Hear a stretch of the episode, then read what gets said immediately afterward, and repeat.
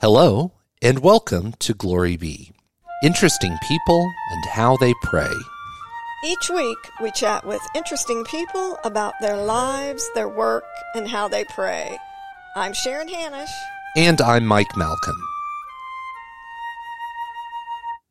Our guest today is Mrs. Susan Lang, soon to be retired seventh grade teacher here at the School of St. Mary.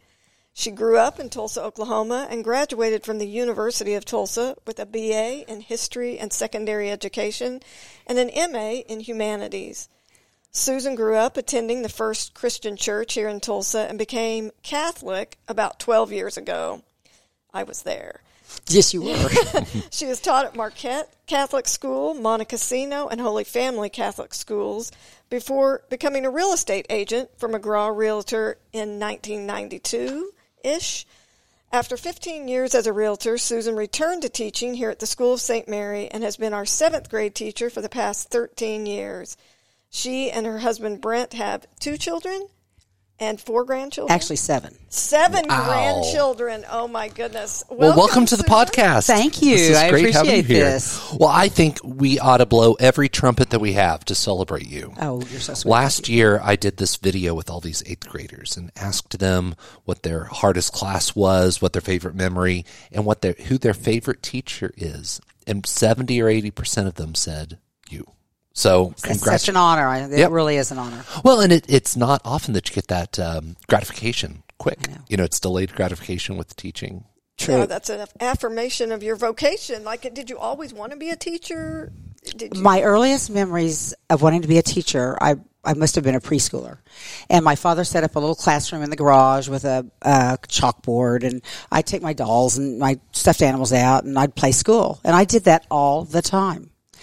And then I tend to lecture people a lot, so obviously it's a good vocation for me. Well, you know, a couple of years ago, we the pandemic hit. Uh, teaching here at the School of St. Mary's, you know, I mean, you had been teaching forever, but how was teaching during a pandemic? It was very challenging at first. The technology aspect of it. We didn't, we've never been on Zoom. I didn't know anything about, I found out that our internet that we pay so much money for was sorely lacking. And I also found out that my Chromebook didn't work on Zoom very well at all. And thanks to my son-in-law, you know, and the and the camera from school and the stuff. I had to come up to school for the first couple months of the pandemic just because I didn't have the access at home. So it was it was challenging in that way. And then my classes are pretty big, except for my English class. My history class and my geography classes are large. And I found out too, I can't teach that many people on one Zoom class. So I had to repeat. I'd do 30 minutes. Next group in 30 more minutes. Next group in 30 minutes. It was just like that. Everything I did, I had to double. So it was a challenge, but we got through it and they don't seem any the worse for wear. I mean, they seem like, like they did, the kids did fine. Yeah, I think that is the blessing of, have, I mean, different from Tulsa Public Schools where they were just out forever. Yes. You know, we did come back. You all were ready to go, and with whatever masks and shields and all of that, you know, you did keep our kids learning. I think that given the given the obstacles, you did a wonderful job. Thank you. And the other challenge on that is, or was, the fact that you had to keep track of everyone who'd been out with COVID coming back and getting their work finished, getting it in, getting it graded. So all this work came into us at one time, and it was, um, you know, it just rolled through the year. It was, it was, it was a challenge. And then it was the second year. And then it was kind of this. Yeah, especially the first of this year. yeah. But now it looks like, God willing, God willing, we're kind yes. of getting back to normal. So I hope that you get to finish with a nice last quarter. Me too. That's very normal. Me Yeah. too. Well, and uh, so my question is Sharon's question was how'd you get involved in teaching? Mine is why seventh grade? That's hard. Well, when I first started, I was at Monte Cassino, Yeah. Mm-hmm. and they had a high school then. This Yep. is a long time ago. And I started with the seniors at Monte Cassino, student teaching under a man named Mr. Prebram. And he came over to the United States from Czechoslovakia right after World War II. So he had to go back to Czechoslovakia for some reason. And so I filled in for him. And I was only four years older than the kids in my class. And Wow. even though I was married, the boys kept trying to set me up as a date to their brothers, and I thought I'm just too it's too close. I need to go somewhere else. Yeah. So I uh, took the, a job at Marquette in seventh grade because my really good friend was the eighth grade teacher there, and so I, I found out I really loved seventh grade. We are the rarest of birds, you know. You are the rarest. yes, the of rarest. birds. We are. What is it that you like about seventh graders? I mean, that's when they're Oh, their lives are miserable their overall. lives are miserable overall. yes, that's a good way to but put it. they're still so much fun. Yeah. They're old enough that you can leave them alone in the room if you have to leave for an emergency or something, but so young enough that they're excited about learning and they they love what you tell them and they they love to talk to you. By the time they get to eighth grade, they're pretty much hands in the lap, staring straight at you. There's not a whole lot of give and take. Seventh graders still have that great give and take. Mm-hmm. Well, I think it's your ability to uh, respect. I mean, that's my kids would my kids for the listening audience. All of them had Mrs. Lang when they were here at the school St. Mary, and they all the thing that that drew them to you is that they all said you respected them. I mean, I don't know how many seventh graders feel respected. Certainly, probably not by their parents at that age. But uh, you know, to to be able to instill that, to to create a classroom environment where they feel grown up and respected, like their their thoughts matter. I mean, why why, why do you respect seventh graders, Mrs. Lang? How I did you- can't tell you this. This is just something inside that I just do. And I tease with them a lot. You know, I tease them not unkindly, of course, but I tease them um, like somebody will have a sock down underneath his shoe and I'll go, Hey, nice socks you have on there. You know, and they just, oh, they think that's so funny. And then they just fix their sock. And it's that kind of little give and take with them all the time that, that I truly enjoy. Yeah. Well, and you're teaching them also. Uh, I mean, I just remember current events. I mean, they, that was one of the favorite things that you would share both sides of the opinion and then let them kind of talk about it. And I don't know, you just treat them like. That is so nice to hear. Thank you. I appreciate that. I try. I really do. So you were also um, a teacher at okay at Holy Family. Is Uh-huh. how you met Maureen? Yes. So Maureen, for those of you who are listening, is uh, unfortunately, sadly, we just lost Maureen. She was the principal up until this last year, um, but she came about twelve or twelve or thirteen years ago, and she's the one who hired you, and out of, out of the blue because we were kind of in a pinch in the middle of the year. So how did you all know each other? I went. Um, I decided I wanted to go back to teaching. My kids were at the point they didn't need me anymore. I mean, my my son was driving. My daughter. I, was nobody was ever home. I was there by myself all the time. So I uh, started sending out applications. But I'm such a fan of Catholic education. I mean, I've been a fan of it my whole life, and so I was real interested in what the diocese had to offer. And at that time, you just sent an application in and just kind of waited to hear if anybody would call you back or not. There were no computers to check or anything else. And so within about 24 hours after sending it to the diocese, Maureen called me and she said, uh, would you come in for an interview? So I went in and we sat and talked and it was like this wonderful instant connection. We laughed and we giggled and we talked about stuff and, um, she went to Edison. I went to Memorial. Yeah, we had all this stuff in common. And so uh, she said, "Well, I have two or three other people I need to to talk to, and I'll be glad to let you know what I decide." So I said, "Thank you very much," and left. And within an hour, she called me back and she said, "I have a job. I have a contract here for you if you want to come get it." And I said, "Oh, I'd love that." So the weird thing is that nobody else even called me for an interview. Now, is that just strange? Makes you wonder if Maureen told all the other principals hands off. Well, it could be the, She's but it wasn't just the diocese. I, I applied Yeah. to public school. I applied Yeah. all over, and that she was the only person who called me. So, And, that it- was when she was at Holy Family. that's Holy Family, and that was a challenge, a challenging school Yeah. because you know I, I and I went back to teaching in the seventh grade, and I had been in the in the schoolroom for a while, and it was a little bit of a challenge to, to get my legs under me, but mm-hmm. it was a wonderful experience. In fact, some of my former students have their children here at Holy Fam or here at St. Mary because I had them at Holy Family, Wow. so they're here. That's amazing. Isn't that cool? Well, and that is that great delayed gratification. Yes. People coming back to you and saying, you know what, you were a great teacher to me way back when, and I want you to teach my kids. Which unfortunately they're too little to teach right Yeah. now. But you know, I, I know who they are. So. Yeah. And then you took a, a break from teaching and you became a realtor. Right. Uh, what I, I mean, people, Why? Yeah, why? Why is that, Susan? Well, Brent sold his company. My husband sold his company, and he was casting around for something to do. And I had very elderly parents at the time. And this is not a job to teach when you have elderly, comma dying parents. You know, it's just you just can't go, guys. I have to leave. I'll see you later. So it became so difficult that I was the I'm an only child. Okay. So I was it. And so I had to quit teaching and we found real estate and just loved it. We had a, he still is in real estate. We had a really lucrative career. So Yes, I, I people. Some people knew you for that Mm-hmm. and didn't realize you had been a teacher before when you came here. Uh, so they were they were surprised, to say the least. to Yes, I you. got that too when I was here when I first came.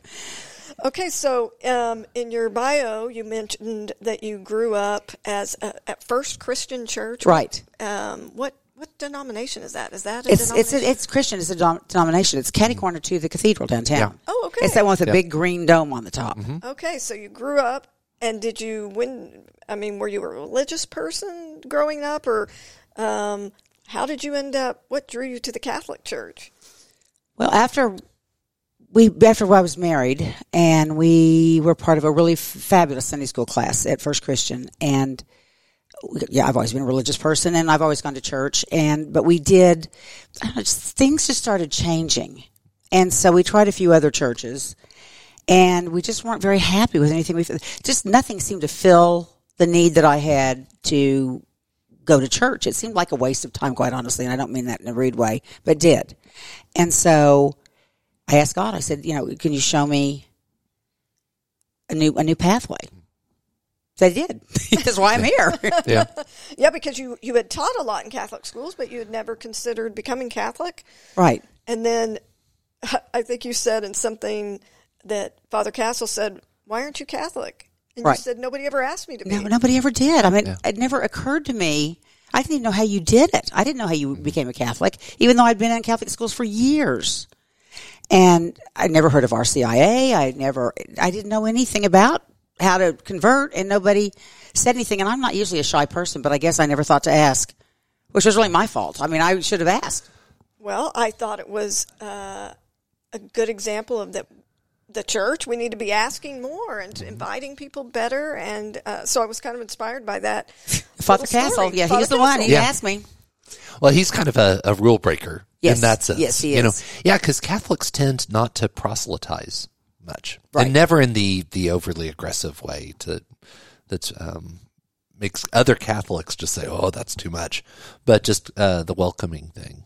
Well, and I could see how somebody like you, with your your career in teaching and realty, it's all about relationships. And Right. so then when you when you started to form those relationships at church here, has that helped bind you to the parish? Oh, absolutely. Yeah. Oh, we have some such good friends here. Yeah. Unfortunately for co- for us, you know, and all of us, I think COVID Right. has really put a chink in some of the get-togethers we used to have. But uh, hopefully, this will all get back on an even keel this year. But Yeah. It's um, oh, we have made wonderful friends here. Mm-hmm. Absolutely, the best people in the whole world. Yeah. Well, and both of you, both you and your husband, have become involved in the parish. I mean, Brent is. I mean, Brent does everything. He's Yeah. the home improvement ministry and the encore ministry, and and I think you being in the school, it does kind of automatically bring you in to the parish and in a committed way that helps you feel a part of the community. This So- just feels like home. That's all That's I can awesome. say. It just feels like home. Yeah. That is great. So this is where I'll be from now on. Yeah. I know, even after you retire, Even after I see you. retire, I'm not going anywhere. You know, um, we've been talking about that you, you know, were a person of faith, that you grew up with that and then became Catholic. So today, you know, you're a teacher. I know you pray with your students and you attend Mass and prayer services and all that the school does in terms of prayer. But um, how do you pray? Like, what does your private prayer look like? What draws your heart when you sit down to pray on your own? Well, I pray at home. Before, of course, before I go to bed, I Mm-hmm. thank God for every day when I get up that I'm still able to. sit- I call it getting up off the floor. That I'm still able to move, you know, and Yeah. move around easily. Um, this is going to sound a little funny. You know, when I pray the most in the car because I, I have no interruptions. Right. I, the radio's not on. I don't have Sirius isn't on, and nothing's on. And I just ta- I just talk to God. Mm-hmm. And it's so funny when when you talk to God and you ask him things and you say, "Will you please show me God what, you know, whatever it is you're worried about or whatever it is you're praying about or please show me how to how to absorb what's going on in Ukraine. Please show me how, you know, hopefully he will always answer at, at, you know when you want him to sometimes you have to wait a while but overall it's amazing what you learn if you just listen mm-hmm. uh, uh, car prayer is good. I do car prayer, I, do yeah. a lot of car prayer. Do you do that Yeah, too? On the way home. Prayer- Especially in the morning, I'm too sleepy. we could call it karaoke Yeah. there it is. That's right. but yeah, I'm sure after a, a busy day at school, it's kind of loud just being Yes. in a school. And to, to finally be able to close those car doors and just have a quiet moment, it's just you and God. And especially in the morning. You know, Yeah. please God make this a good day for my students. Uh-huh. Help them do, learn what they need to learn. You know, just this, that kind of stuff, Mm-hmm. just to help help my students, help people that I love, people I don't even know. Yes. You know, there's an ancient word for this, which is called colloquy, which is this form of conversation with God. You know, being able to just talk to Jesus like you're describing in the car, in a pouring out your worries and your concerns and thanking him for another day of life. Yes. for your health and your well-being and uh yeah, I like that. And I I know we laughed when we said what did you call it? Karaoke. Karaoke. Yeah. You know. But it is a it is a you have talked about Mike that that is when you pray in Mm-hmm. the car. Um, so I like that. I don't think any of our other guests have suggested that, and I do a lot of praying in the car. I'll nowadays, you know, I'll plug in some kind of a podcast and listen to it as I'm Alexio, something that leads Mm-hmm. me through a type of prayer as I'm driving. But I I like that idea of quiet prayer, turning off the radio. I know people who give up radio in the car during Lent, you know, which we're Oh, during a the season of Lent. smart idea. Yeah, to enable you to pray. Um, so, prayer is very important. And as you mentioned, though, sometimes either we don't feel at home in a church or we get too busy or whatever, or there's a tragedy in our lives that, um, for whatever reason, prayer becomes difficult. Has there been a time in your life when you found it difficult to pray? I think when my parents were dying, that was probably as difficult a time as I personally have been through. And sometimes I'd realize I hadn't prayed for days. You know, it's just, it, you don't even think about it. You're in and out of the hospital all the time. You're, you know, you're dealing with caregivers. You're all the stuff you're dealing with. And all of a sudden you go, oh my gosh, when is the last time I actually prayed? And you can't even remember. And that's, that's what I've had the hardest time with. That, during that period of time was the hardest. Well, and that's when you know it's a disruptive time in your life. Yes. You know, for sure.